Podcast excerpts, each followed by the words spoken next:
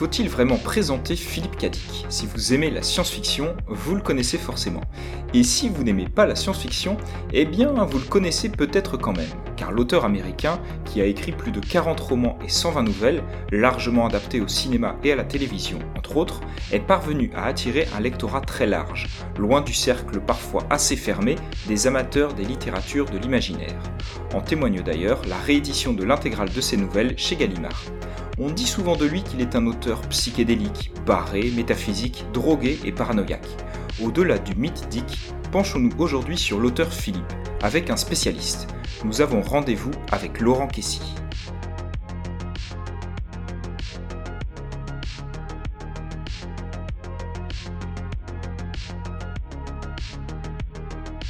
Laurent Kessy, bonjour. Bonjour. Alors c'est un plaisir de t'accueillir pour ce premier épisode des Rendez-vous dans la Lune. Merci d'avoir répondu à mon invitation. Alors tu es romancier, essayiste, on te connaît également comme scénariste de bande dessinée et tu as récemment dirigé la publication de l'intégrale des nouvelles de Philippe Cadic dans la collection Quarto chez Gallimard, une édition en deux tomes assortie euh, notamment d'une préface et d'une longue biographie de l'auteur culte. Alors première question, euh, Laurent, je remarque que cette intégrale est éditée en littérature dite blanche ou littérature générale euh, et non pas en littérature de genre. Euh, on fait souvent le distinguo, c'est-à-dire dans une collection de fantasy ou de science-fiction, comme les précédentes éditions chez De Noël, introuvables depuis quelques années déjà, ou bien alors à prix d'or. Est-ce que cela, cette publication en littérature blanche, dit quelque chose de la SF en général et de Dick en particulier?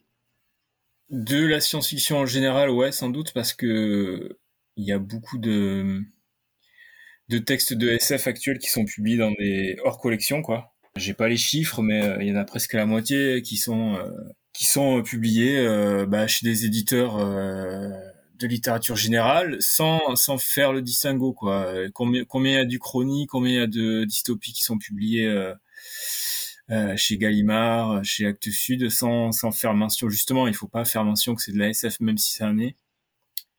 Euh, le dernier prix Goncourt, par exemple, est de la SF. Euh, et puis, et puis publié dans une collecte euh, de littérature générale, donc et, et, et, et, respecté au point de recevoir le Goncourt quand même. Donc, donc ça dit quelque chose de la SF, ça dit qu'elle s'est diffusée. Euh, cela dit, la SF qu'on lit euh, comme ça dans les dans les collections de littérature générale actuellement, euh, en termes d'idées, n'est pas la plus novatrice. Euh, c'est sans doute pas la plus mal écrite, mais c'est pas la plus novatrice quoi. Craig Egan, euh, qui est un peu plus pointu, un peu plus compliqué, ou Peter Watts, ils sont pas publiés dans des, collections de littérature générale. Donc on a un peu ce, côté où la SF est englobée dans la littérature générale, mais mais c'est pas son ces textes les plus les plus euh, comment dire pointus quoi voilà. Tout à fait. L'art d'SF n'est pas et ne sera sans doute pas tout de suite publié dans de la littérature euh, générale. C'est ça c'est ça. Et euh, ou ou la SF plus plus classique de Space Up ou la voilà quoi. Donc il y a, y a vraiment des, des genres euh, dès que c'est un peu social, matinée de polar ou un peu dystopique, hop, là ça marche parce que parce que bah parce que le monde le monde devient comme ça. Donc pour parler du monde actuel, eh ben on est obligé de se tourner vers la SF quoi pour pour le déchiffrer, le comprendre. Euh, quand t'as dit que chez Gallimard, ben euh, ben oui, euh, c'est c'est logique. Il a son aura n'a fait que croître depuis sa mort. Euh, euh, voilà, c'est vraiment le l'auteur de SF, un, un des auteurs de SF américain qui a fait le crossover, quoi, qui est passé vraiment dans le euh, même aux États-Unis, il est dans l'équivalent de la Pléiade, il est, il, est rentré vraiment dans le, le, cercle des auteurs qui comptent hors genre, quoi. Enfin, toujours confondu, disons. Donc c'est pareil en France, aux États-Unis, même si ça a été plus précoce en France sans doute. Et donc euh, c'est surprenant et à la fois ça n'a pas surpris grand monde, quoi. Tout le monde euh, personne n'a dit oh là là quel scandale euh, dit que chez Gallimard ce ce piètre écrivain de caniveau euh, non non ça c'est voilà ça, ça, a semblé logique à tout le monde quoi. Alors Philippe Cadic est né en 1928 à Chicago. Il a une sœur jumelle, Jane, qui meurt quelques semaines après sa naissance, un événement qui marquera fortement l'auteur durant toute sa vie. Dick découvre la science-fiction dans les pulps des années 40. Alors les pulps, ce sont ces magazines bon marché euh, qui publie des, récits de fantasy et de SF, souvent sur du, papier de, mauvaise qualité. Laurent Kessy, à quoi ressemble la science-fiction à l'époque et par qui sera inspiré Dick pour ses premières œuvres? L'autre jour, j'ai dit à la radio que les pulps à l'époque c'était un peu le Netflix d'aujourd'hui, mais c'est exactement ça. C'est-à-dire que c'est c'est l'endroit où le, monsieur tout le monde va chercher son divertissement. Euh, il y a du cinéma déjà, il y a des céréales et tout ça, mais euh, le truc le plus disponible, le moins cher, euh, le plus évident quand on n'a pas de smartphone à l'époque, c'est de d'acheter des pulps qui coûtent pas beaucoup et de, de lire ça. Et on est c'est comme les séries quoi, on est pris, on est pris, on a envie de connaître la suite. Et, et c'est diffusé à des millions d'exemplaires. Enfin, et puis il y a des pulps de tout. Il y a des pulps de de western, de SF, de sport, de boxe, de, voilà, de, de, romance, de tout. Dans les années 40, c'est le grand boom des pulps de SF, c'est là où ça marche le plus, là où naissent euh, les carrières de nombreux auteurs.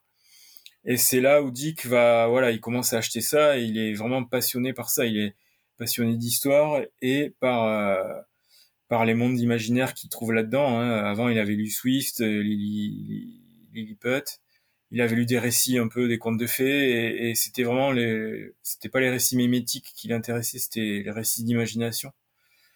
Voilà un, des auteurs qui le marque c'est euh, c'est le père de la scientologie notre ami Hubbard par exemple. Euh, et le grand auteur qui l'inspire vraiment c'est euh, A.E. Van Vogt qui est un des pères fondateurs de la SF moderne. Voilà avec des récits qui sont à la fois des récits classiques euh, avec des vaisseaux spatiaux, des créatures, etc., mais qui parfois partent un peu dans tous les sens, dont la logique interne est un peu biaisée, ce qui euh, doit déjà plaire à Dick. Euh, ça offre déjà le frisson de sortir du cadre, quoi, Van. Et je pense que c'est ça qui lui plaît. Ouais. Alors le premier tome de cette intégrale comporte les nouvelles écrites entre 1947 et 1953, euh, Dick écrit de manière euh, frénétique des dizaines de nouvelles jusqu'en 1954. J'en ai compté euh, plus de 80. Elles sont donc publiées dans des, dans des pulps. on est à ce moment-là au sortir de la Seconde Guerre mondiale, en pleine guerre froide. Est-ce que c'est une période qui est inspirante pour Philippe Cadic Alors il écrit beaucoup, il écrit beaucoup et il, publie, euh, c'est plutôt dans les digests. Je fais une petite différence. Les digests, c'est des formats un peu plus petits euh, qui ressemblent à, à quoi? L'équivalent aujourd'hui, c'est Bifrost, par exemple. Le même format de Bifrost, ce genre, ce genre de bouquin. Alors que les pulps sont beaucoup plus grands. C'est des formats euh, comme des comics, tu vois, beaucoup plus épais, mais et donc lui, quand il arrive, les pulps sont sur le déclin et c'est un peu les digests qui montent, donc il est vraiment à la, charnière. Et il écrit beaucoup parce que parce qu'il faut vivre, hein, parce que il travaille plus, il travaille dans un, magasin de, de de disques, de hi-fi et il est plus. Et donc, ben euh, quand on passe ses journées à écrire, on produit beaucoup. Et lui, il se trouve qu'il écrit assez bien pour pouvoir vendre tout ce qu'il écrit. Donc euh, donc il produit beaucoup, il publie beaucoup et euh, plus que la période en elle-même, la période euh, historique au sens large, c'est plutôt les circonstances de sa vie qui l'obligent à écrire beaucoup. Euh, et le fait qu'il y a beaucoup de supports qui prennent ces textes lui permet voilà de publier beaucoup, donc il est, en, plein essor. Et, euh, et oui, il est inspiré évidemment par par l'après-guerre, par la guerre froide, par voilà cette continuation de la guerre qui dit pas son nom en fait. toutes ces nouvelles, euh, toutes ces premières nouvelles là de, 47 c'est un peu tôt c'est une nouvelle mais disons qui commence à publier en 50-51 jusqu'à 55. Là toute cette première salve c'est euh, c'est des récits sur des guerres mais des guerres un peu cachées, des guerres faites par les robots pendant que les hommes sont sous terre. Enfin il y a toujours cette, thématique de euh, bah, la guerre n'a jamais pris fin presque. Et, euh, et c'est un peu ça dans les États-Unis euh, des années 50, c'est-à-dire qu'on a les ennemis qui sont bien identifiés. Euh, on continue à faire la guerre, mais on ne dit pas que ça s'appelle la guerre. On part en Corée, on appelle ça affirmative action. Euh, et voilà, il dit qu'il il le sait, il le sent, et, euh, et il écrit évidemment là-dessus parce qu'il a une, encore une fois, il a une bonne connaissance historique. Euh, Là où, euh, je sais pas moi, un mec comme Asimov la science-fiction à chaque c'est toujours basé sur des, des sciences. Alors on peut dire des sciences dures des sciences molles mais c'est toujours basé sur des, un socle solide de connaissances qu'on essaie de de travailler. Asimov il va travailler la physique il va travailler la l'astronautique voilà, ce, ce, genre de sciences. Dit qu'il va être plus dans les sciences sociales. Alors avant de travailler la, la philo il va bosser sur l'histoire. Et c'est ce qu'il fait dans ses premières nouvelles. Il va il, il, réécrit la Seconde Guerre mondiale et ses suites euh, via des robots, des vaisseaux spatiaux et des planètes euh, loin de la Terre. Mhm. Je crois qu'au niveau familial, il a aussi été marqué par la Première Guerre mondiale, euh, auquel son père avait, avait, participé. Alors, ouais, son père, il a, il a, raconté des choses, on ne sait pas exactement. On sait que son père lui a montré son masque à gaz de, de des tranchées, euh, qui, quand il était petit, l'a vraiment beaucoup marqué. Euh, on ne sait pas jusqu'à quel point. Euh, on sait en revanche qu'il a, lui, ado, il devait avoir 14 ans. Il a ouais, il est né en 28, donc quand la guerre s'est déclarée, il avait 13 ans. Euh, enfin, aux États-Unis, ouais, 14. Euh, il a, il a suivi tout ça. Il, il avait des cartes, il suivait l'avancée des, avec des petits pions, il faisait son propre organe, il suivait l'avancée des, des alliés, euh, l'avancée des Russes, du front russe, etc. Il a, suivi la guerre, quoi. Il faisait des maquettes, il était, euh, là-dedans, quoi. C'est un truc qu'on retrouvera aussi après, avec le maître du haut château et tout ça, ce, ce boulot sur l'histoire et sur la Deuxième Guerre mondiale. Ok. Euh, je suis en pleine lecture là, du, premier tome et euh, alors on voit que beaucoup de nouvelles suivent les destins de, personnages qui sont tout à fait ordinaires, qui vivent dans des banlieues ordinaires, au sein de familles ordinaires, ils ont des boulots ordinaires. Même quand ça se passe sur Mars, par exemple, on a une impression de banalité. On sent l'attachement à une certaine forme de vraisemblance ou de, ou de réalisme dans ces, dans ces nouvelles? Ouais, et puis a ce ce truc du écrit sur ce que tu connais, quoi. Dit que c'est pas Jack London, il a pas fait de grandes expéditions euh, en Alaska ou voilà. Et il écrit sur ce qu'il connaît. Et ce qu'il connaît, c'est la, la vie, la vie pavillonnaire, la vie de de voilà, de, de, de petits mecs un peu rangés euh, à l'époque en tout cas. Donc il écrit là-dessus, il écrit sur ses contemporains. C'est pas quelqu'un qui sort beaucoup. Il est, il est un peu agoraphobe. Donc il a un, horizon personnel assez restreint. Donc il peut il peut pas écrire voilà sur des choses. Par contre par contre dans sa tête ça ça part dans tous les sens. Donc euh, ah donc tu vois tu as ce décor là qui est un peu bah, son quotidien à lui qu'il qu'il transcende euh, dans sa tête et dans ses écrits quoi. Et euh, et oui oui c'est vrai que bah je sais pas tu prends tu prends glissement de temps sur Mars par exemple. C'est c'est des, des colons sur Mars mais c'est un lotissement californien typique quoi. C'est voilà ça pourrait se passer en Arizona c'est pareil quoi. Je pense pas que ce soit conscient de sa part c'est euh, c'est vraiment il fait avec le matériel qu'il possède quoi. Donc euh, après on peut voilà on peut l'analyser comme on veut mais je pense qu'il il était pas capable d'écrire sur autre chose quoi euh, dit qu'on le sent rarement enthousiaste vis-à-vis de la technologie, vis-à-vis des machines en général. Le futur est souvent euh, volontiers euh, post-apo. Euh, Est-ce que Dick est un pessimiste? Je sais pas si c'est un pessimiste. Je pense pas. Il est, il est plutôt réaliste. Alors, on va rentrer dans les domaines philo, là, la, la définition de, de, pessimiste. Mais en tout cas, euh, il, a, il ne partage pas l'optimisme pour la science de ses contemporains. Je parlais d'Asimov tout à l'heure, mais euh, c'est pareil pour Heinlein, c'est pareil pour il y a voilà et ce truc pré-course à l'espace, il y a euh, bah, notre destinée manifeste. Maintenant, ça va être allé. Maintenant qu'on a qu'on a abattu tous les Indiens, il en reste plus. Il va falloir qu'on aille abattre tous les Martiens et qu'on colonise l'espace et que il y a ce côté-là euh, chez les auteurs américains et la SF qu'on connaît de l'époque, elle est surtout américaine. Et ben lui, il, a, il est il est pas dans cet état d'esprit euh, conquérant. Euh, va bouffer les autres et on va avancer et voilà quoi c'est pas c'est pas il est pas sur cette échelle déjà il est pas sur l'échelle de fondation il est il est plutôt sur le, le côté mais regardez autour de nous donc lui il regarde et il voit que c'est la merde déjà et je pense qu'il a du mal à, à... je pense pas qu'il soit optimiste voilà il est je sais pas s'il est pessimiste mais il est pas optimiste et, je dirais qu'il est réaliste parce que parce que ce qu'il dépeint vraiment c'est même avec le recul, c'est vraiment l'Amérique telle qu'elle était dans les années 50, quoi. Donc, euh, plus, plus que quand on lit n'importe quel bouquin d'Asimov, quoi. J'arrête pas de parler d'Asimov, je sais pas pourquoi j'ai pris cet exemple.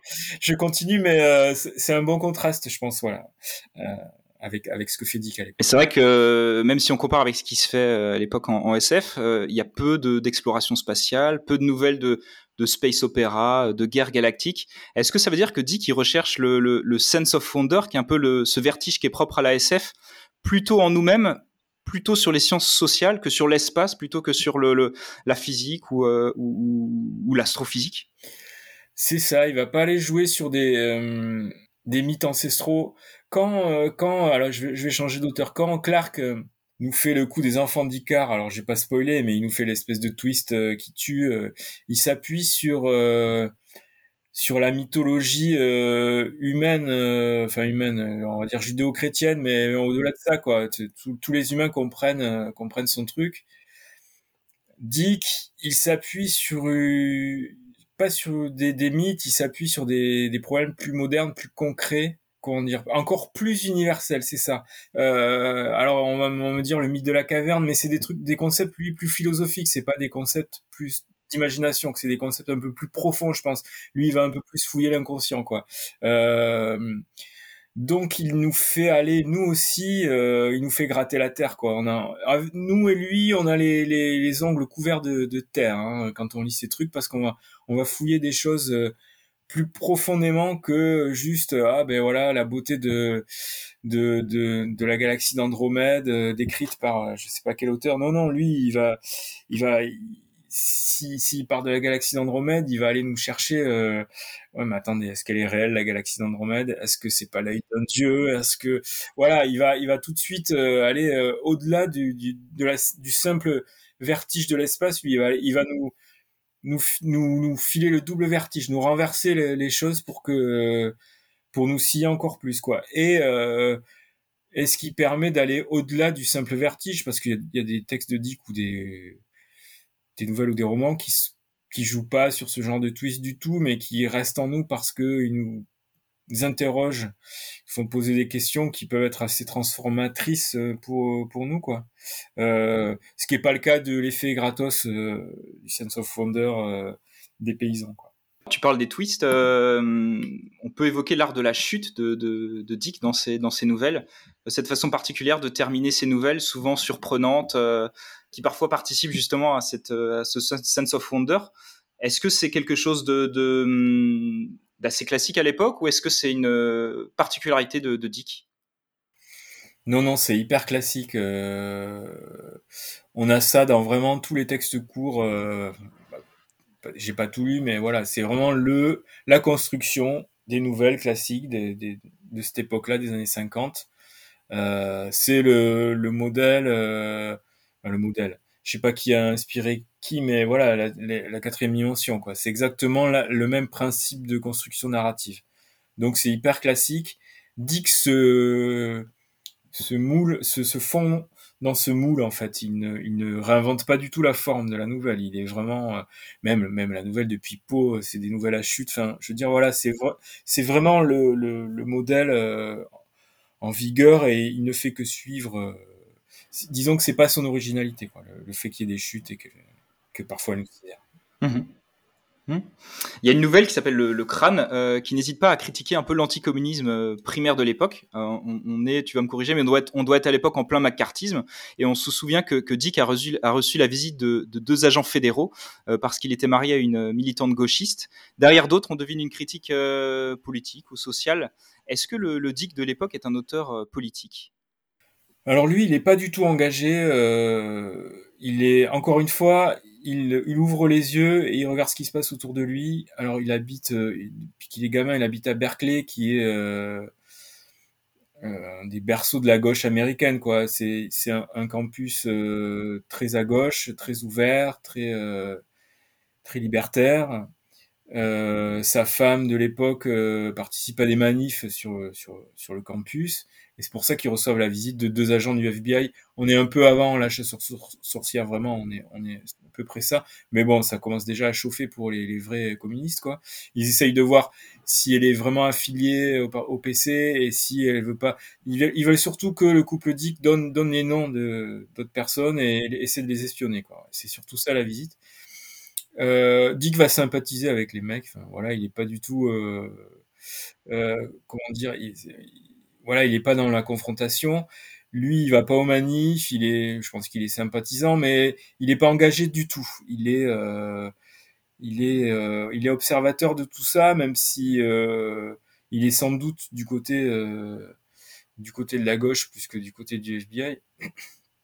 Ça, ça se transcrit dans ce qu'il écrit, euh, mais de façon un peu euh, pas souterraine, mais c'est pas le. Si c'était trop visible, il parviendrait pas à publier. Voilà. Si c'était vraiment des pamphlets, euh, des pamphlets anti-américains ou pro pro, pro PC, ça marcherait pas. Donc euh, donc oui, on voit à peu près ce qu'il pense dans ses textes, mais euh, mais il n'y a pas cet engagement euh, ouvert. euh, il sera plus engagé après euh, au, au fil de sa carrière. Et il signera la pétition contre la guerre du Vietnam qui avait divisé vachement la, le monde de la SF à l'époque. Et euh, il prendra souvent le parti des jeunes. Il est assez euh, voilà euh, à la pointe, sauf sur un point vers la fin de sa vie là où il est complètement anti-avortement, où il écrit une nouvelle ouvertement anti-avortement. il Ah a ce oui, côté-là, d'accord. voilà, qui, qui est pas souvent relevé, mais euh, qui qui correspond pas euh, vraiment euh, à ses autres points de vue, voilà, par rapport à la drogue, la jeunesse, etc. Donc donc, euh, mais il, il- voilà, il a un côté euh, plus tard. euh, C'est devenu un vieux con? non, c'est pas devenu un vieux con, ou alors c'était déjà un jeune con, si tu veux. C'est, c'est-à-dire qu'il est, il a des, des côtés pas réfractaires, mais conservateurs, quoi. Il a, il a, il a, il a vers la fin de sa vie une nostalgie d'une certaine époque. Bah, ce que, ce que, ce que beaucoup de gens ont, hein, je pense. et, et puis il a aussi l'influence de la religion, je pense, qui vient, qui vient jouer là-dessus et qui, qui se pose des questions sur l'âme, la conscience, etc. Donc, donc voilà. Mais alors, il est, il est très flatté quand euh, les, quand c'est Stanislas Lem, le Polonais, qui dit que c'est le plus grand euh, auteur anticommuniste euh, actuel dans les années 70. Il est très flatté. Il y a des, il y a des, des chercheurs universitaires qui travaillent là-dessus. Il revendique ça, mais euh, je suis pas sûr qu'il l'ait fait. euh, voilà, il, il se réapproprie le truc, mais il ne l'avait jamais euh, dit ouvertement avant qu'on lui qu'on lui fasse remarquer. Quoi. Voilà, c'est pas c'est dans ses écrits, c'est pas forcément dans sa vie. Quoi. Très bien, on va revenir un peu sur les, nouvelles. Moi, je pense à une autre nouvelle qui frôle un peu avec la, la fantasy, qui s'appelle le, Roi des Elfes, euh, que j'ai beaucoup aimé parce que je trouve qu'elle dénote un peu avec les autres sur un homme proche de la ruine qui se prend euh, soudainement pour le roi de, petits êtres, les elfes qui sont en guerre contre les, trolls, euh, qui sont dirigés par, son voisin. On sent aussi un petit peu que le doute là, le doute sur la réalité ne vient pas des machines, d'un simulacre ou d'une simulation, mais ça vient de la folie en fait, de la folie du personnage principal ou d'une folie supposée qui n'est jamais, euh, qui n'est jamais euh, euh, prouvée ou dite clairement. Comment la folie elle vient s'insérer dans les œuvres de, Dick, qui est souvent considéré comme un auteur un peu fou? Oui, alors j'ai un problème avec ça parce que fou, ça veut dire quoi? Tu vois, c'est euh, pour moi fou, c'est euh, le, chapeau de Napoléon a été enfermé à l'asile, quoi. Donc j'ai un peu de mal avec ce vocabulaire. Euh, euh, Dick a toujours eu des problèmes psychologiques dans sa vie. Voilà, c'est très, très compliqué pour lui de fonctionner, euh, de vivre au jour le jour. Euh, après, il y a voilà, il y a eu plein de diagnostics posés euh, à l'époque, a posteriori. Euh, on va pas rentrer dans les détails, mais c'est que c'est compliqué psycho- psychologiquement pour lui. Donc ces problèmes psychologiques qui se ressentent sans doute dans les écrits, euh, plus vers la fin de sa vie, enfin plus dans les écrits antérieurs. Là, je pense que le texte dont tu parles, euh, Le Roi des Ailes, c'est plutôt euh, une question de point de vue. Et c'est vrai que c'est un texte qui détonne parce que c'est un vrai texte de fantasy au milieu du- d'une œuvre qui est plutôt fantastique et SF. Il y a beaucoup, beaucoup de textes fantastiques, ce qu'on relève assez peu, euh, que moi je trouve meilleur que ces textes de SF avec où il met, il se force à mettre des vaisseaux spatiaux, des planètes et, et c'est pas son délire, quoi. C'est pas et parce qu'il les utilise pas vraiment, c'est juste un décor, quoi. Mais ouais, donc il y a un texte de de, de fantasy là au milieu euh, qui fonctionne super bien et qui fonctionne sur la question du point de vue vraiment entre euh, plusieurs personnages qui n'ont pas la même vision des choses et et, et, et, et comme souvent on a on a le doute jusqu'au bout et on doute quoi voilà c'est c'est un écrivain du doute aussi dit que c'est euh, c'est qui a qui a raison, qui a tort. Tout le monde a raison, tout le monde a tort, personne n'a raison. Enfin, euh, on ne sait pas quoi. On ne sait pas. Chacun a son point de vue et on confronte ça. Et souvent le vertige, il vient de, il vient de là, il vient des confrontations. Du doute. Ouais. et puis c'est un truc qui, qui utilise là, qui tu l'utiliseras souvent ce, ce, ce truc des, des, points de vue et de la conscience de chaque personnage et des, de, de rentrer dans leur conscience et dans leur vision du monde. Il est doué, euh, il a une grande empathie, il est doué pour euh, se mettre à la place des gens et pour aller pouvoir essayer de comprendre les rouages de ce qu'ils pensent, quoi. C'est-à-dire de, de dire tiens cette personne elle est complètement différente de moi.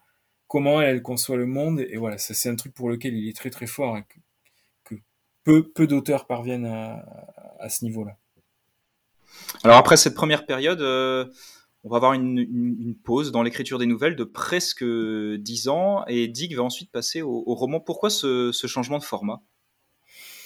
Parce que, euh, bah, parce que euh, encore une fois, c'est question concrète, euh, matérialiste. Les revues s'effondrent. En fait, il y a beaucoup, beaucoup moins de revues. Euh, milieu des années 50, c'est l'époque où la télé commence à arriver dans les foyers, vraiment à grande échelle. Et elle fait concurrence au, au, au pulp, au digest. Et, et, voilà, on lit plus des westerns dans les, dans les magazines, on les regarde à la télé, quoi. Euh, c'est vrai pour la SF aussi, on a plein de, de, trucs qui passent à la télé. Euh, donc le marché s'effondre et pour continuer à écrire, il faut passer au roman. Et, euh, et Dick met. Il a déjà écrit des romans de littérature générale, mais sans succès.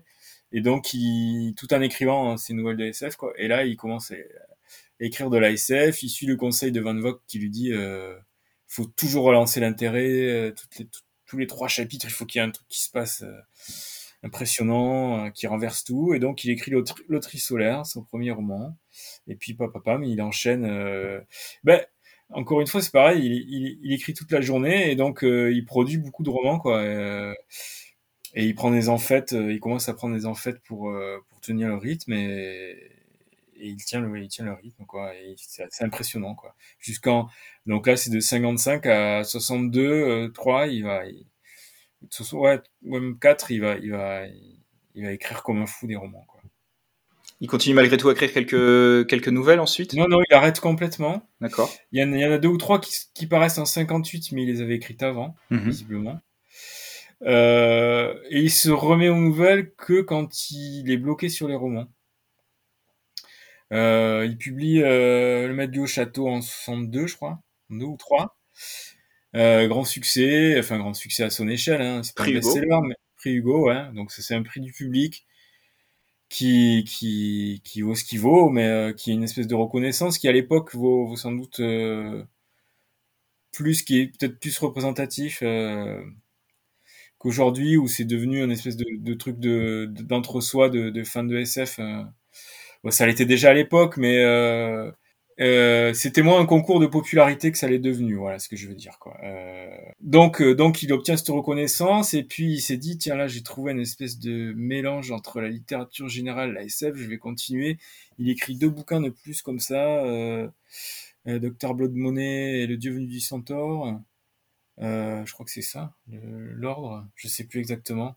Bref, c'est sûr qu'il y a Dr Blood Money dans les deux et, et ça marche pas quoi, ça marche pas du tout. Il réédite pas l'exploit, les textes sont bien, hein, mais euh, mais il en vend pas plus et et, et il, finit par être bloqué par par euh, voilà, se dire j'arrive plus quoi. Je, la voie que j'avais trouvée, euh, ben en fait c'est pas une voie quoi.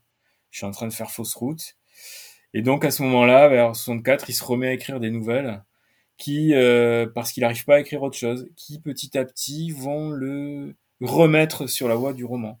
Et donc, il y a certaines nouvelles de cette époque-là qui sont des, soit des romans condensés, enfin des histoires à partir desquelles il fera des romans, euh, soit des, des, des, des, textes un peu plus longs que ces nouvelles d'avant, euh, qui reprennent un petit peu la structure narrative de ces romans. Donc c'est plus du tout les nouvelles du début où il apprenait vraiment à écrire qui, elles, pour moi, elles sont, elles sont beaucoup plus intéressantes, les nouvelles de cette époque-là. On voit qu'il y a une évolution sur l'écriture euh, des nouvelles, d'ailleurs. On voit la progression de l'auteur euh, à tous les niveaux.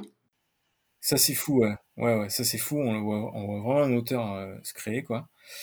Et donc, ces nouvelles-là, ben voilà, il y a, y a, une nouvelle qui deviendra ubique. Il y a il y a Minority Report qui est de cette époque-là. voilà, on, a on a et puis puis il a cette espèce de il sait faire du dick sur commande quoi voilà quand quand Arlen Ellison lui commande un texte ça c'est un 68 pour pour Dangereuse Vision il lui fait le texte le plus dickien qu'on peut imaginer quoi voilà il lui envoie le truc qui qui tout ce, tout ce que Ellison pouvait attendre de lui quoi, mmh, mmh. il, sait faire quoi il sait faire on arrive dans les années 70. Euh, je suis obligé de parler de la mystérieuse crise mystique de, je crois que c'est 1972 de Dick.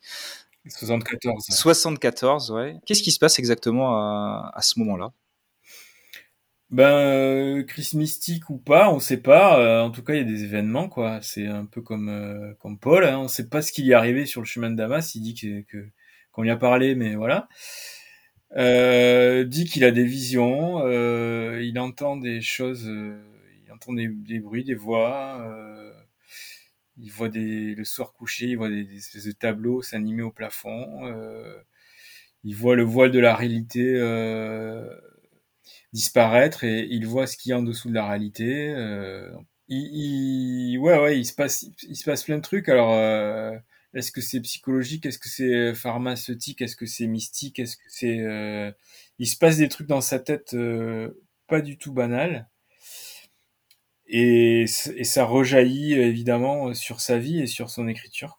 J'ai du mal à, à, aller plus en profondeur que ça parce que ça peut prendre des heures. C'est un truc hyper passionnant, mais euh, lui, il a fait. C'est-à-dire qu'à partir de 74, il se met à écrire son exégèse, ce qu'il appelle son exégèse. Son long journal euh, intime.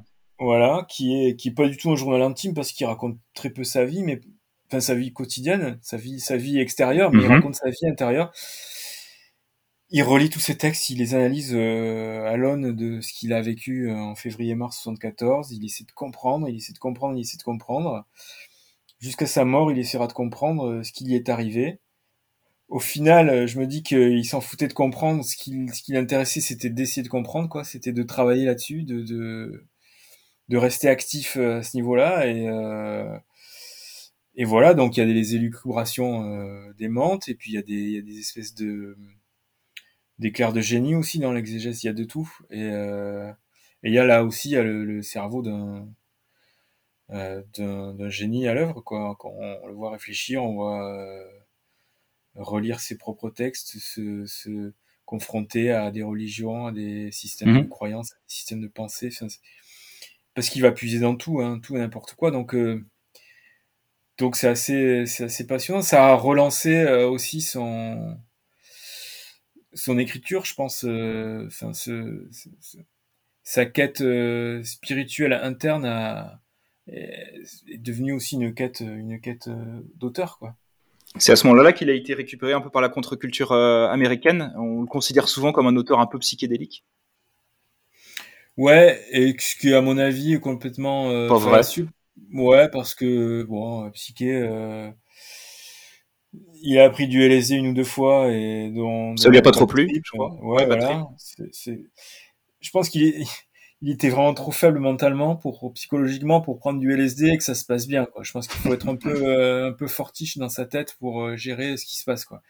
Et lui, il est pas du tout. Donc euh, voilà, c'est c'est plus un mec qui prend du speed et, et et qui écrit frénétiquement. Et des calmants après. Ouais, voilà, c'est plus un écrivain punk dans ce sens-là. Il est pas du tout psyché. Enfin, je veux dire, il y a, il y a des visions, euh, il y a peut-être des visions qui, qui ont plu aux hippies euh, qui prenaient l'ULSD, mais mais c'est comme Steve Ditko euh, qui qui qui est un mec complètement straight, hyper libertarien là, le, truc d'Ayn Rand, je sais plus comment s'appelle ce mouvement, enfin, bien à droite quoi, bien individualiste et et qui qui quand il fait Doctor Strange fait des espèces de visions psychédéliques démentes. Hmm.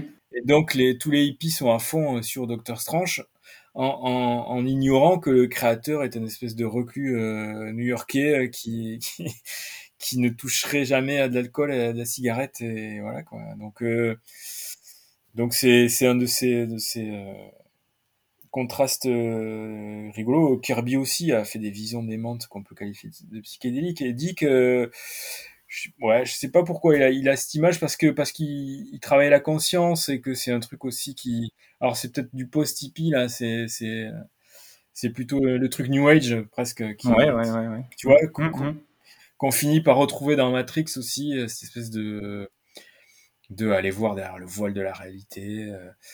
Euh, donc ouais, en France, euh, c'est l'époque d'actuel et tout ça, les années 70, on est. Euh... Mais pour moi, ça se mélange vachement avec le punk. Enfin, on est vraiment à la limite là où quand il débarque, il débarque avec un peu de retard en France, Dick. Puis euh, il est tout de suite adopté, euh, lu, et en plus il a ce petit côté gauchiste Coco qui qui qui rentre dans l'esprit du temps, quoi, vraiment. Donc donc c'est sûr qu'il est une anomalie aux États-Unis. Il est il est beaucoup plus euh, acceptable et accepté en France, en Angleterre aussi, où il y a New Worlds avec Moorcock, Ballard, etc. Il se rapproche vachement plus de ces auteurs-là, euh, et euh, stylistiquement et en termes d'idées, quoi. Il les devance presque. Donc Psyché, tu vois, est-ce que Ballard, c'est pareil. Est-ce que c'est le mec qui vivait dans une banlieue avec ses deux gosses, voilà, père célibataire, qui qui décrivait ses plages. Alors euh, peut-être qu'on peut le qualifier de d'auteur psyché, mais c'est un mec comme Dick qui, de là où il était, euh, enfin pour moi, euh, la foire aux, atrocités, c'est c'est le, bouquin qui décrit le mieux le XXe siècle, enfin en tout cas le milieu du XXe siècle que j'ai lu quoi. C'est c'est le mec avait tout compris quoi. Donc donc ouais, c'est marrant ces contrastes entre les les mecs rangés et, la vision qu'on en a euh, par leurs écrits en fait. Euh. Et c'est presque comme si c'était que des canaux. C'est en fait c'est euh, tu vois ils ont ils, ont la vie monacale pour pour enfin monacale j'exagère mais la vie sans histoire pour pour laisser le délire passer par eux, le délire du monde qui les entoure. S'ils entraient dedans, ils seraient incapables de produire, quoi, d'écrire. Ouais, il s'est sans doute fait récupérer, euh, sans doute malgré lui. Euh, je sais que c'est Robert Krug, euh, le, dessinateur américain, qui a fait la pochette notamment de, des premiers albums de Janis Joplin, qui a raconté l'expérience mystique de, de, Dick mm-hmm. sous forme de BD, et ça a sans doute aidé à sa à sa popularisation euh, chez, euh, enfin, dans la contre-culture américaine de, l'époque, sans, doute malgré lui effectivement, et peut-être. Ouais, bien sûr. Puis ça a été repris en France, ça a été publié dans Metal Hurlant, tu vois, oui, dans les années 70, mmh. ce, cette bande qui doit faire 8-10 pages. Ouais. Et, et, et, tu lis les Metal Hurlant de l'époque, il y a une critique de Deep, c'est l'époque où il y a deux bouquins par an de lui qui sortent pour rattraper le retard. Et, voilà, c'est le, le, dieu vivant, quoi. Mais comme les Ballards, comme les Moorcock, comme les euh, Ouais, ouais, et, à tel point que quand, euh, quand Blade Runner sort en 82, euh, juste après la mort de Dick, Metal, sous la plume de Philippe Manœuvre, titre en couve, Blade Runner, c'est Philippe Cadic qu'on assassine, quoi, parce que pour lui, pour lui, c'est une pure trahison de Dick. Et il a pas tort dans l'esprit. Oui, euh, mmh, l'intrigue, l'intrigue a rien à voir avec du Dick. C'est une espèce de. Ou même la vision des androïdes. Euh, ouais, ouais, ouais, la vision des androïdes est, est, est, trop, trop gentille, trop sage pour Dick, les androïdes, c'est quand même des pourris, quoi. C'est des, Enfin, il fait le distinguo entre l'humain et la machine et l'androïde. Euh, voilà, pour lui, la différence, c'est l'empathie, quoi. C'est d'être capable de se mettre à la place de, de l'autre. Mm. Pour lui, les nazis, c'est des machines, c'est des, des, androïdes, c'est des, c'est pas des humains, quoi. C'est la négation de l'humain. Mm. Donc, et c'est pas du tout la vision qu'on a dans Blade Runner. Euh, le film. Le film, tout à fait, ouais. Euh, alors, donc, il écrit moins de nouvelles par la suite, on l'a dit tout à l'heure, euh, tandis que ses romans, eux, ils, ils, embrassent vraiment la, la, la tournure mystique euh, dont, on a, dont on a parlé. Et c'est vrai qu'il dit qu'il est surtout connu pour ses thèmes, euh, la réalité, le doute, euh, l'humain, la machine, les simulacres, voire les, les, les, complots. Et donc, ces nouvelles restent un peu dans l'ombre. Il est moins connu pour ses, pour ses nouvelles que pour ses romans cultes. Est-ce que ces nouvelles-là, justement, elles donnent à voir un, un autre Dick, une autre facette de son de son écriture et de son art? Moi, je préfère les romans, personnellement, et je, trouve que les nouvelles sont fascinantes par, par rapport à ce qu'on disait tout à l'heure. Ouais, elles montrent une autre facette, elles montrent l'écrivain en construction.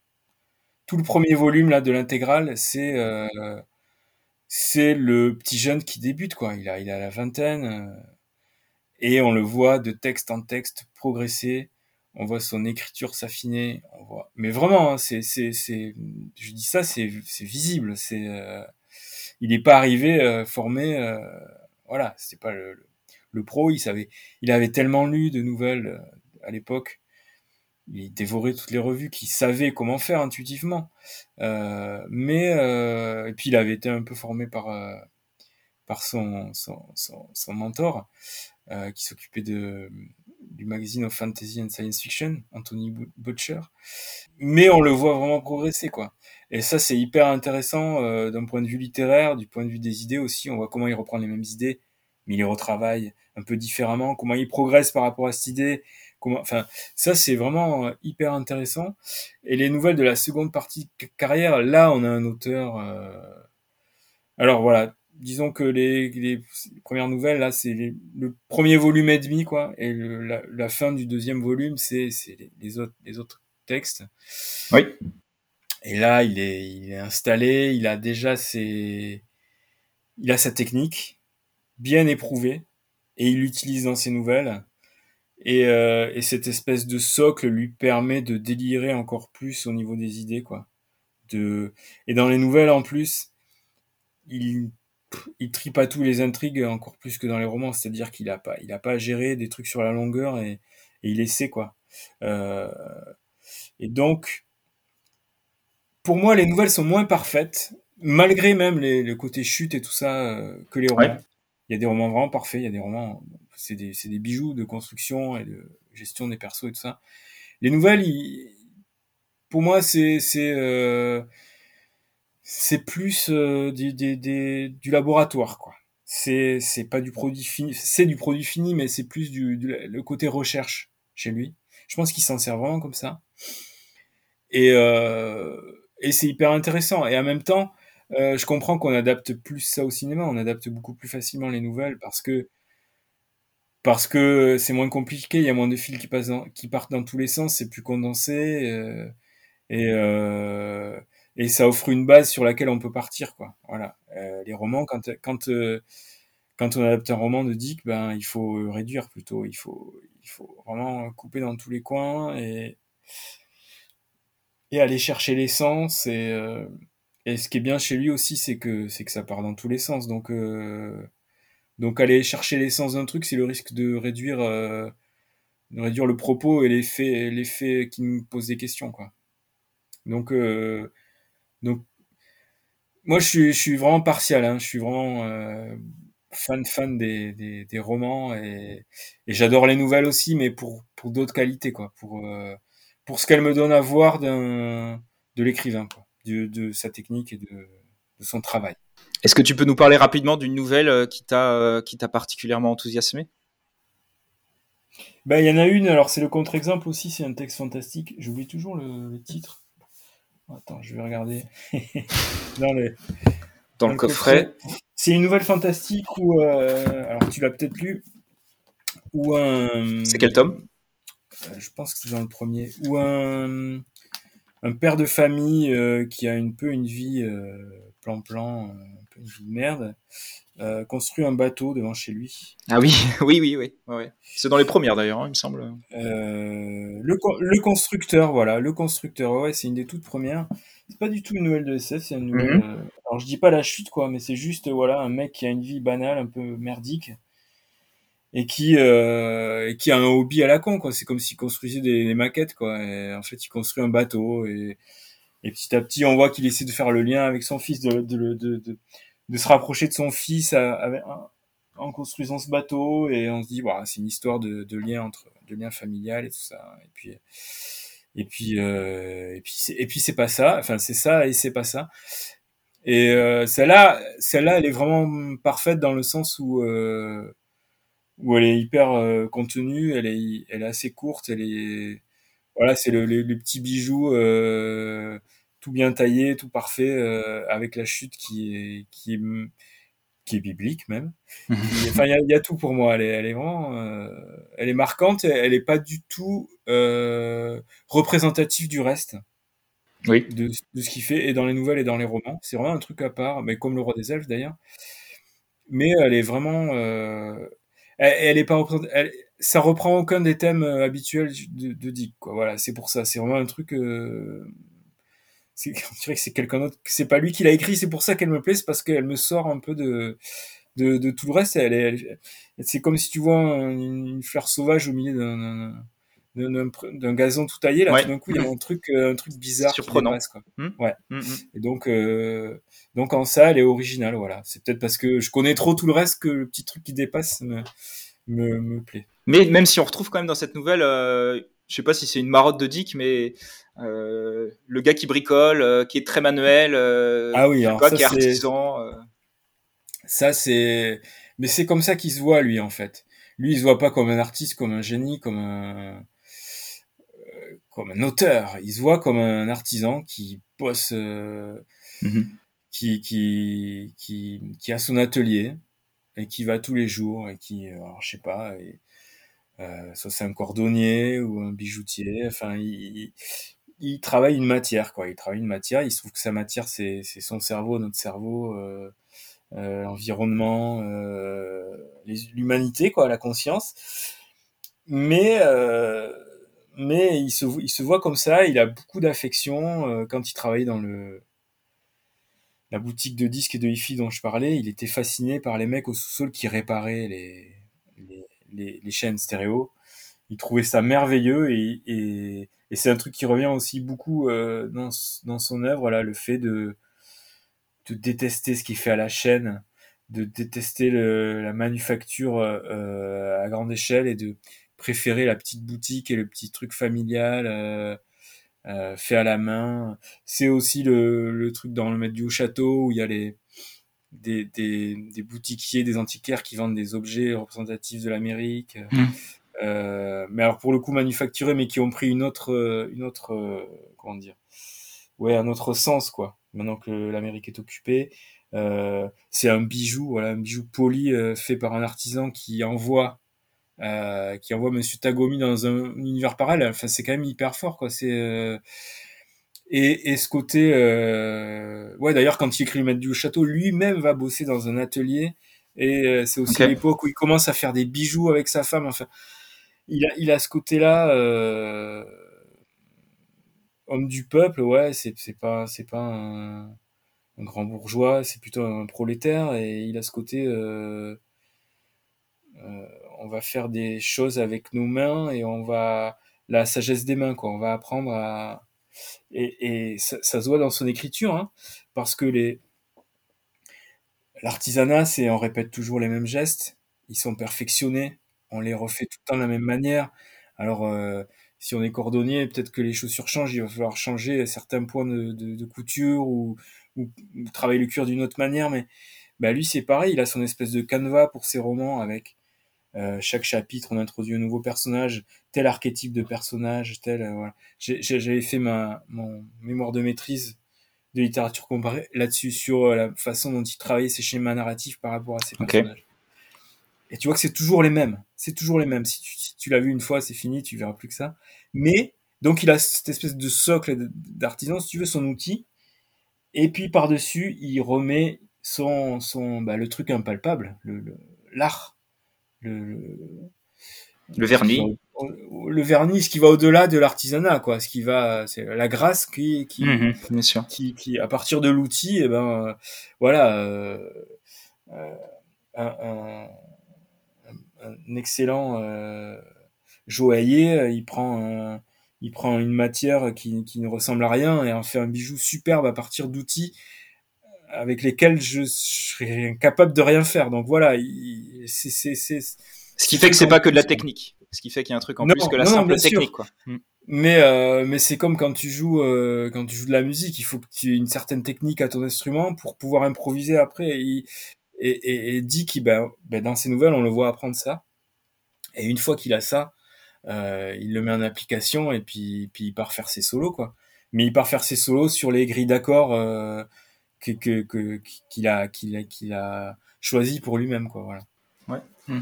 Laurent, on va revenir un peu euh, sur quelque chose qu'on a rapidement évoqué, c'était le statut de Dick euh, en France. Euh, je suis obligé d'en parler parce que j'ai regardé la conférence il n'y a pas très longtemps, la conférence qu'il a donnée en 77 dans le cadre du Festival inter- international de la SF à Metz ou Metz, je sais pas Metz.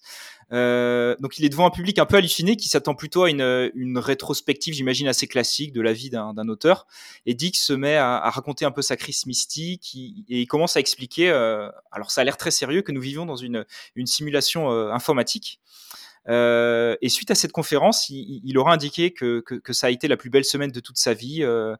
pourquoi dès cette époque, donc avant, avant sa mort, pourquoi il, dispose d'un statut particulier en France? Bah, c'est ce qu'on a dit tout à l'heure sur euh, la contre-culture et tout ça, les mouvements, euh, le métal hurlant euh, actuel qui le, qui, le, qui le popularise, quoi.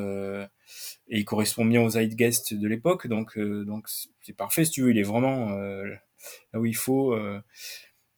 Et donc il est invité à Metz en 1977. C'est Philippe Hupp qui va à Los Angeles euh, là où il habite à l'époque pour le convaincre de venir. Et tout le monde lui dit bah mais il viendra jamais. Il est jamais il est jamais il est jamais ne serait-ce qu'allé à New York. Il est allé une fois en Vancouver c'est tout euh, il a fait une tentative de suicide et puis il est rentré s'enterrer euh, voilà on dit bah ok. Donc les éditeurs ces éditeurs de parisiens ne font même pas le déplacement ils sont persuadés qu'il va pas venir à Metz quoi. Donc y a, certains sont obligés de venir en catastrophe. Il est là il est vraiment là. Oui oui il est là. Euh, donc Philippe Hupp m'a raconté qu'il débarque à Metz euh, en chemisette, hein, euh, sauf qu'on est, euh, je sais plus en quel mois, en automne, il fait pas hyper chaud. Donc il est, obligé, Philippe, de l'amener acheter des chemises et tout ça pour qu'il ait pas froid, parce qu'il est, bah, complètement... c'est un mec qui a, beaucoup de mal au quotidien à, à gérer le, le, tu vois le, ce qui se passe tous les jours quoi hein. euh, et, donc euh, il débarque, euh, il a, une, grosse croix autour du cou. Euh, donc il a eu sa crise mystique trois ans plus tôt. Il est, il, a, il a lu les gnostiques, il est à fond dans ce trip-là. Et, et donc il fait un discours où il leur parle du temps orthogonal. Bon, en plus il y a des problèmes de trad parce que le texte, oui. le traducteur avait, avait été changé. Bon, bref, il leur parle du temps orthogonal, de sa vie, du, du, du démiurge, de sa vision du, du voilà que l'histoire est réécrite et réécrite sans cesse. Enfin, donc les mecs ils s'attendent à voir d'après ce qu'ils ont lu quoi. Quand t'as lu euh, je sais pas Ubik tu t'attends à un mec qui, qui voilà psychédélique quoi. Enfin un mec euh, et le contraste est grand évidemment. Euh, euh là il est, plutôt Jesus Freaks que que, hippie quoi. Et euh, et voilà donc il y a une incompréhension. Enfin après le discours les, les mecs hallucinent ouais donc ouais, je, je, mais lui est hyper content. Il est vachement, euh, il est accueilli comme un, comme un roi. Euh, euh tous, les, les, gens sont quand même hyper contents de le voir, euh, à tel point qu'à un moment, euh, au bout de trois ou quatre jours, il va demander à, à Philippe Hupp si on peut le changer de chambre parce que tout le monde vient l'emmerder quoi. Ah oui. tout le monde demande dans quelle chambre il est, on l'appelle, on va frapper. donc il dit, au bout d'un moment, voilà quoi. Euh, mais donc oui, oui, il, est, il, a, il, est, il avait fréquenté quelques conventions mondiales aux États-Unis quand elles étaient en Californie, pas loin de chez lui, etc. Mais euh, il n'avait pas le même statut là-bas. Donc là, quand il est reçu, euh, Harlan Ellison est là cette année-là, il est très très jaloux parce qu'Harlan Ellison, lui, il a du succès, il bosse pour Hollywood, ou pour la télé, il écrit des, scripts, il réussit quoi. Que c'est le crevard qui, qui a pas un copec. Euh, euh, et, euh, et, donc de voir qu'il qu dit qu'il est, accueilli comme ça, respecté comme ça, et voilà, pris pour le Messie euh, en France, euh, ça, rend un peu Ellison jaloux, quoi, et ça crée des tensions entre les deux. Alors qu'ils étaient potes avant, ils se fâcheront à Metz, ils se reparleront plus. Et, non, et voilà. Et après, je sais pas si la, perception a changé. Moi, j'ai que des oui dire. J'ai j'étais pas là à Metz. Euh, je, je, je, je, ne peux que qu'essayer de reconstruire avec ce que je sais euh, de, de, de, ce que j'ai lu euh, par rapport à la réception et tout ça. Mais c'est une époque aussi où la SF française est, commence à être hyper politisée et, et on s'attend à ce qu'il vienne nous parler de, de, d'anti d'anticapitalisme peut-être et, et, non et lui il parle de Dieu quoi donc euh, c'est pas du tout le délire euh, des auteurs français qui, qui, qui, s'inspirent beaucoup de lui hein, à l'époque. Là, on reste quand même dans le cercle un peu fermé des, amateurs de, SF à l'époque. Euh, en gros, une quinzaine d'années plus tard, il y a Emmanuel Carrère qui va, qui va consacrer une biographie à Dick. Euh, je suis vivant et vous êtes mort. Alors, je l'ai, mais je l'ai pas lu. Qu'est-ce que ça vaut? Est-ce que c'est aussi ça qui lui permettra de, percer une première fois en dehors de, du milieu de la SF en France? Euh, alors je sais pas si c'est. Je pense qu'il il était déjà euh, bien bien connu, mais peut-être en effet euh, que dans les milieux un peu un peu gauchistes ouverts à la contre-culture. peut-être peut-être que le bouquin de Carrère l'a fait connaître d'un grand public. c'est difficile à dire, mais mais c'est probable. Euh, ce qu'il y a, c'est que euh, il l'a fait connaître à un plus, grand public avec un, avec un bouquin qui n'est pas une biographie. Tu, as dit c'est une biographie, c'est un roman biographique, c'est-à-dire que, que que comme fait souvent euh, Carrère, euh, encore que là, lui se mette pas en scène, euh, il aurait écrit 15 ans plus tard, ça aurait été Carrère qui rencontre Dick, quoi, en gros. Mais non, là, c'est juste, c'est juste la, la, la, ouais, ça suit la, le, parcours biographique de la vie de Dick, mais c'est euh, il réécrit la vie à partir des textes contemporains, c'est-à-dire que euh, voilà, il dit euh, bah, à l'époque où où Dick où Dick écrit ça, il vit ça et et un peu le principe de, de Carrère, c'est de dire que sa sa fiction se se propage dans sa vie en fait, voilà, ou le contraire, mais plutôt plutôt dans ce sens-là. Et donc, euh, donc il, il écrit un Dick qui est un personnage d'un bouquin de Dick, en gros. Donc, Carrère essaye d'écrire un, un, un, bouquin dickien à partir de la vie de Dick. Voilà. Donc, moi, moi, j'ai, donc j'avais lu, il y a d'autres bios, hein, euh, mm-hmm. et j'ai, j'ai fait une BD biographique de, de, Dick.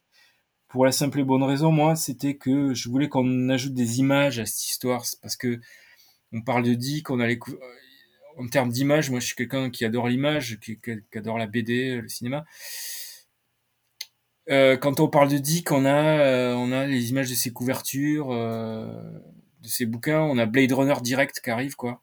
Et Blade Runner, ça ressemble pas du tout à, ce qu'écrivait Dick, quoi. Enfin, ça ressemble à ce que ce que Metal Hurlant faisait. Alors ils étaient peut-être inspirés de Dick, mais voilà ou ce que, euh, William Gibson écrivait à la même époque, à la limite, mais ça ressemble pas vraiment à ce qu'écrivait Dick.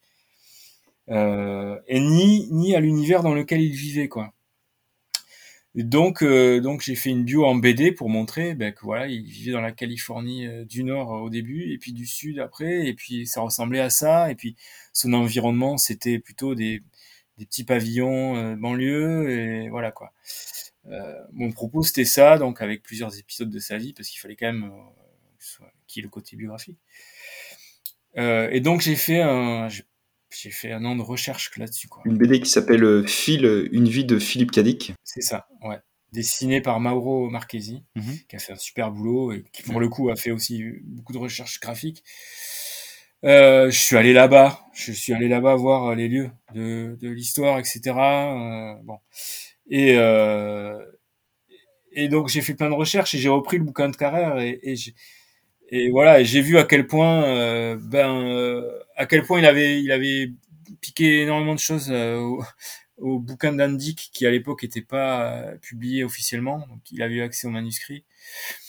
Et à quel point il avait inventé des choses quoi pour que ça fasse plus dickien quoi, pour que ça fasse plus absurde, pour que ça fasse plus bien sûr Hmm. plus euh, plus poète maudit drogué euh, que, que ça ne l'était encore quoi.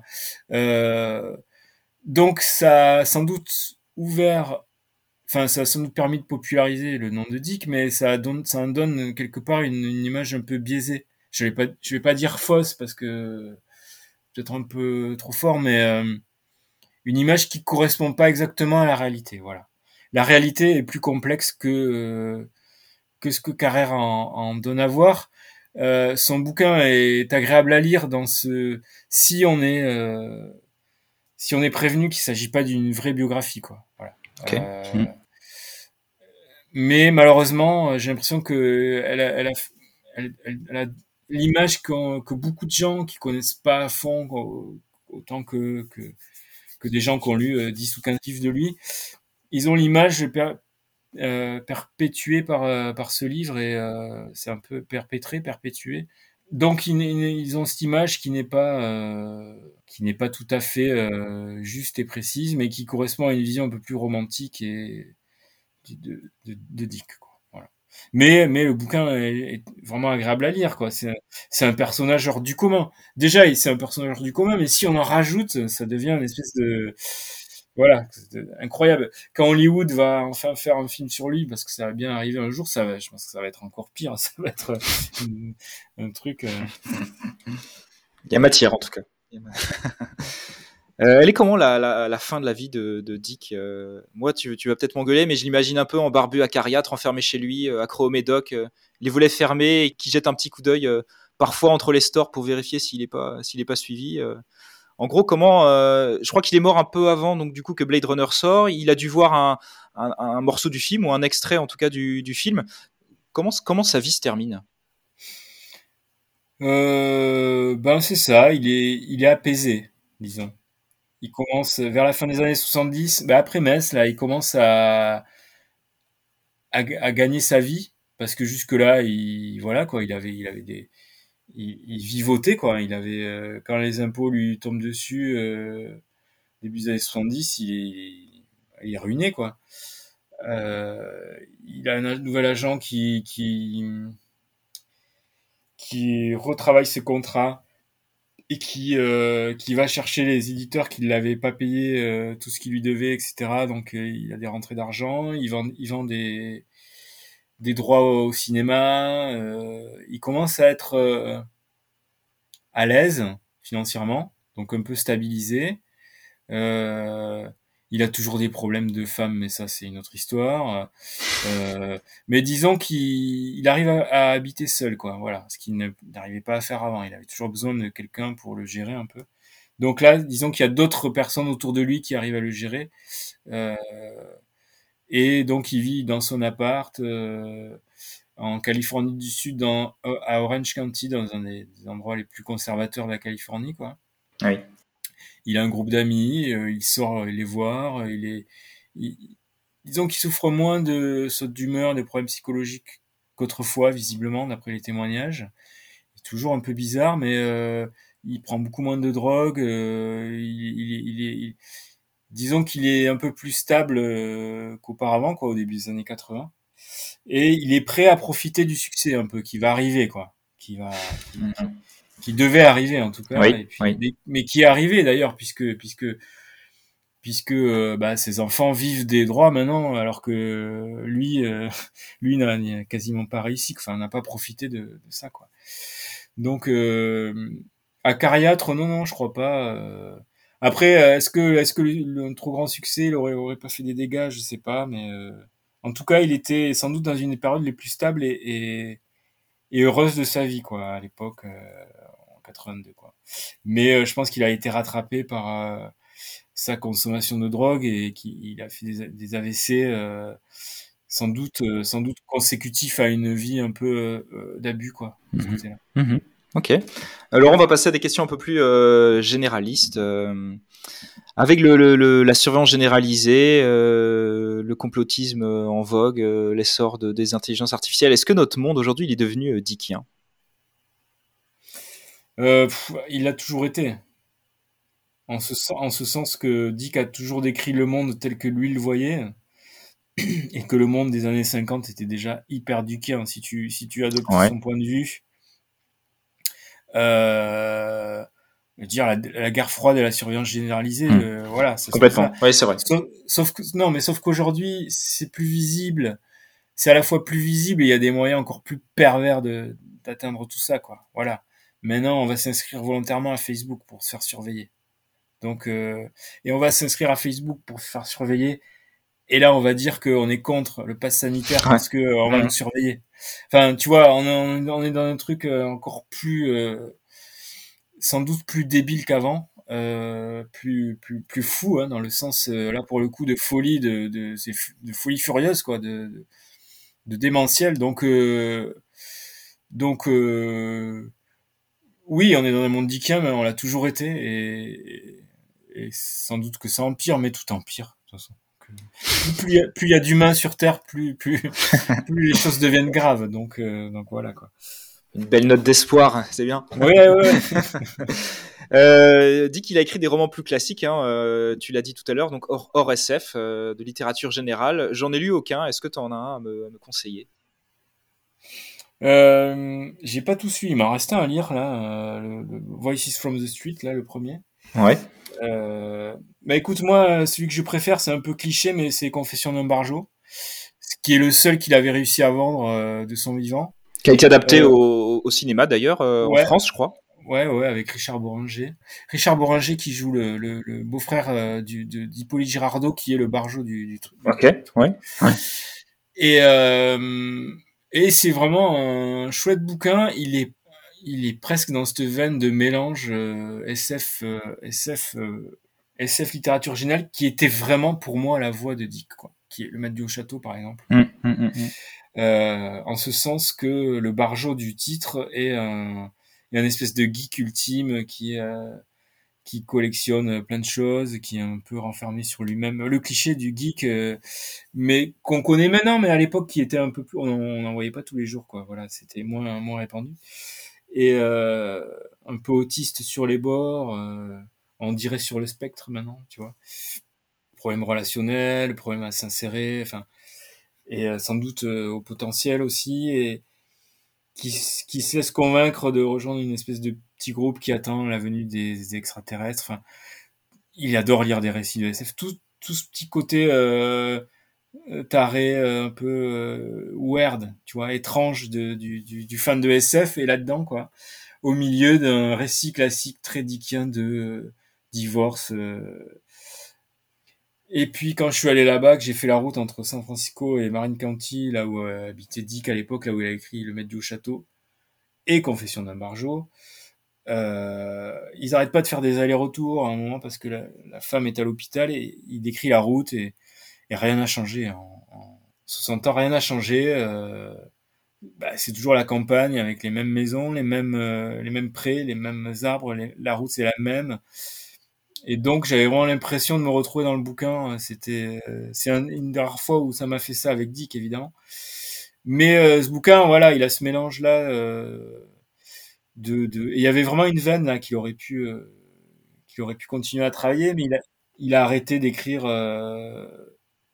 d'écrire des romans réalistes quand il a essayé de pousser dans cette voie du, du mélange entre les deux et que ça n'a pas marché quoi. Il n'a pas été publié. En gros, c'est ça pour ses, pour ses romans, en tout cas de littérature générale. Non. Euh, mais effectivement, il a pu un peu mêler les deux avec le maître du haut château, euh, ou même Substance Mort, qui est un peu dans ce, cette veine-là. Substance Mort est carrément dans ce, dans ce, dans ce délire-là. Euh, c'est un de ses meilleurs d'ailleurs. Mhm. Et les trois derniers, là, enfin les quatre derniers, ce qu'on appelle la trilogie divine. Ouais. Il y a quasiment pas de SF et c'est Dick qui raconte sa vie avec ses potes et qui te donne un bel aperçu de ce qu'était sa vie à l'époque. Tu, tu parlais de tout à l'heure, c'est voilà euh, ce qu'il faisait au quotidien, les, les discussions. Il y a des discussions qui sont verbatimes a priori d'après ce que disent ses, ses amis de l'époque euh, qui se retrouvent là-dedans.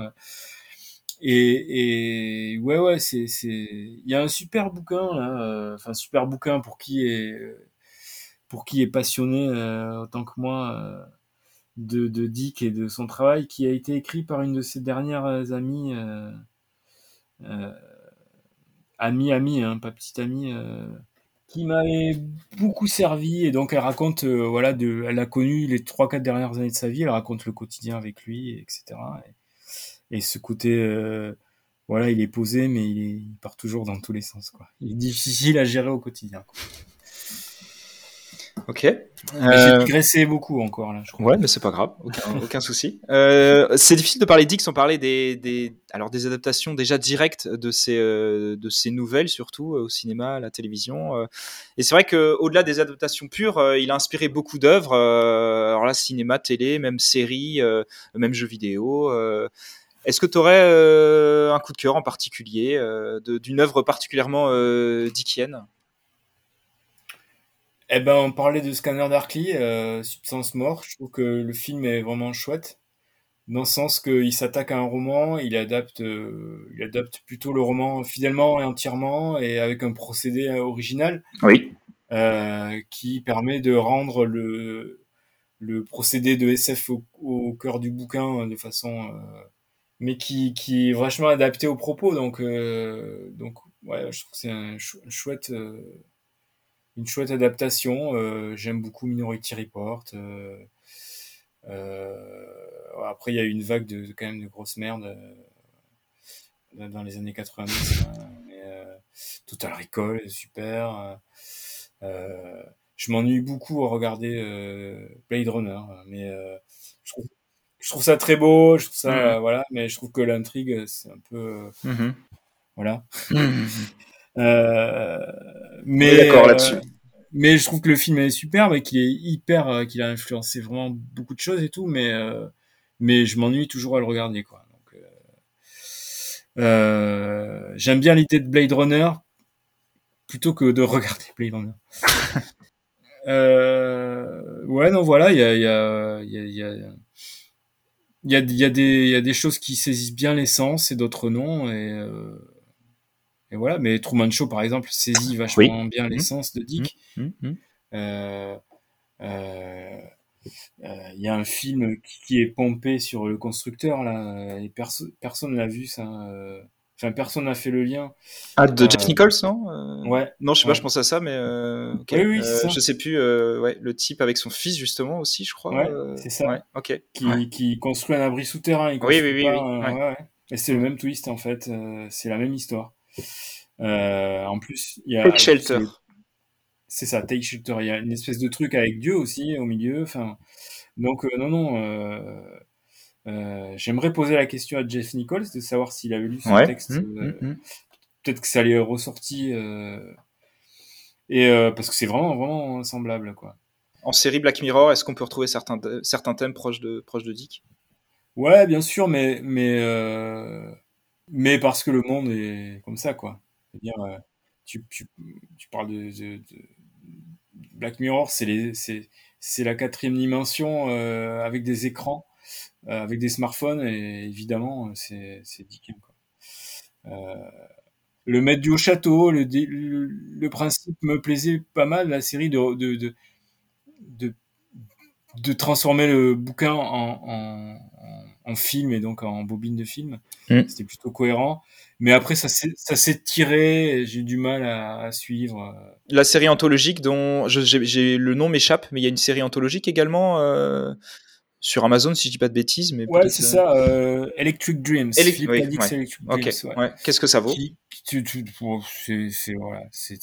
C'est comme toutes les relances là de la quatrième dimension. Euh, le format anthologie comme ça marche plus très bien quoi. À part Black Mirror qui, qui est une espèce d'anomalie géniale, mhm. euh, mais qui est d'un niveau stratosphérique. Non, c'était c'était très moyen. Ok. Hmm. Hmm. J'ai pas vu grand intérêt quoi. Ça ça ça ajoutait rien et et les nouvelles des années il y avait des nouvelles des années 50. Voilà, c'est quand même difficile de faut faut adapter quoi. Il faut adapter, c'est Ok. Pour terminer, Laurent, un, petit conseil culturel pour nos, pour nos auditeurs. Tu as l'entière liberté de, du choix. Euh, un conseil culturel, alors. Ah oui, j'ai lu, j'ai lu le, le... c'est très anecdotique, mais c'est quand même vachement bien. C'est le la novélisation de Once Upon a Time in Hollywood de Tarantino, qui m'a qui m'a bien plu parce qu'elle euh, ouvre des pistes sur euh, Bon, c'est écrit comme une savate, par contre, c'est vraiment un script, euh, un script avec deux trois dialogues rajoutés, deux trois descriptions rajoutées. Ouais. Ça n'a aucun intérêt stylistique. Par contre, ça ouvre des pistes sur. Moi, j'ai beaucoup aimé le film. Ça ouvre des pistes sur la backstory des, des personnages et ça reprend des scènes de d'autres points de vue et ça, ça donne. Ouais, ça donne. C'est très dicky, hein, ça, tout un autre point de vue sur le film en fait. D'accord. Euh, et c'était pour ça c'était intéressant. Il faut il faut avoir aimé le film, sinon je pense que ça ça n'a vraiment pas d'intérêt. Ouais, ouais. Ouais, ça a été publié en français? Euh, Je crois, ouais. Moi j'ai lu la version américaine, mais je pense que ça a été traduit quasi en même temps. Euh... D'accord. Ouais, ouais. Donc, euh, donc je pense que c'est dispo. Euh, il m'a beaucoup plu euh, ce film, honnêtement, il m'a beaucoup plu. alors si, si t'as plu, tu vas vraiment aimer, mm, je mm, pense. Mm, ça se, ça se lit hyper vite en plus, parce que c'est vraiment pas, pour le coup, c'est pas bien écrit du tout, mais, mais, mais c'est intéressant. C'est intéressant. Tarantino dit qu'il veut devenir euh, écrivain. Ouais. Il va hmm. falloir qu'il muscle un peu son jeu quand même. Après son dernier film. D'accord. ah, parce que c'est la novélisation est de Quentin Tarantino. Ouais, ouais, ouais. D'accord, ok. Ouais, non, enfin, parce que parfois, c'est pas officiellement, ouais. forcément le cas. Mais Ouais, oui, officiellement, ouais. Je pense que oui, hein, parce que parce qu'un nègre euh, aurait, aurait aurait mieux écrit que ça, que je pense, quoi, tu vois. Il se serait Ouais, plus ouais, fait ouais. chier. Bon, il y a au moins les dialogues euh, qui sont très bons, je suppose. euh, voilà. Ouais, ouais, non, il y a il y a y a vraiment ce côté-là. Euh, tu, tu dis où t'as as des scènes euh, de dialogue où, sans enjeu très très, tarantinesque, mais mais il va falloir écrire un peu mieux, je pense, s'il Mhm. veut vraiment écrire des livres, quoi. Ouais. Là, ça marche parce qu'on sait que c'est un film, mais ouais. On sent le truc de feignant, tu sais, le mec qui a rep- repris son script et, et qui a juste rajouté euh, la sauce pour que ça, ça devienne un roman. Et puis, c'est le côté scène coupée, quoi. Tu- Il y a, y a clairement des scènes coupées dans le bouquin. Et qui dit ça, ça aurait- été pas mal, quasi. Et puis, t'as as plein de trucs qui sont expliqués, par exemple, toute la scène avec Bruce Lee qui a fait scandale et tout ça. euh, Bon, il t'explique pourquoi Bruce Lee, dans le monde des cascadeurs, il est, il est perçu comme un gros connard, quoi. C'est qu'en fait, il fout des patates à tout le monde. C'est que les cascadeurs, ils font semblant de se taper. Et lui, euh, lui, il arrête pas de mettre des gros pains. euh, Et les mecs, ils en peuvent plus, quoi. Le gars insupportable. quoi. Voilà. Et le, le mec un peu hautain, qui, visiblement, Tarantino euh, tient ça de première main, quoi. donc, euh, donc euh, voilà. il- il- le perso du cascadeur, là, fait ce que rêvent de faire tous les cascadeurs euh, qui ont bossé avec lui, c'est-à-dire lui en coller une belle. Mais, Exactement. mais ils avaient pas le droit parce qu'il fallait qu'ils continuent à travailler. Et parce que c'était Bruce Lee. Ouais. Bon, euh, il, ex- il explique aussi comment on peut le battre. Mais voilà, c'est assez, rigolo. Ça va pas chercher bien loin, mais c'est assez rigolo. Parfait, ben on va se quitter sur ces mots. On va conclure euh, ainsi ce premier épisode des Rendez-vous dans la Lune. Euh, merci Laurent d'avoir été présent avec nous. Euh, C'était un, Ouais, un merci à toi. C'était super. Je, je, je, suis toujours content de, Eh ben, de ça se voit. parler de Dick. Donc, euh, Ouais. merci de m'avoir invité. Effectivement, on sent, on sent l'enthousiasme. On va se quitter sur un extrait de la bande originale de Blade Runner 2049. On va pas faire très original de Denis Villeneuve. euh, Tears in the Rain. Le titre au moins euh, plaira aux fans de, de l'original. Euh, C'est un morceau composé par Hans Zimmer et Benjamin Wolfish. Voilà, merci à tous nos éditeurs également et à très bientôt pour ces rendez-vous dans la Lune.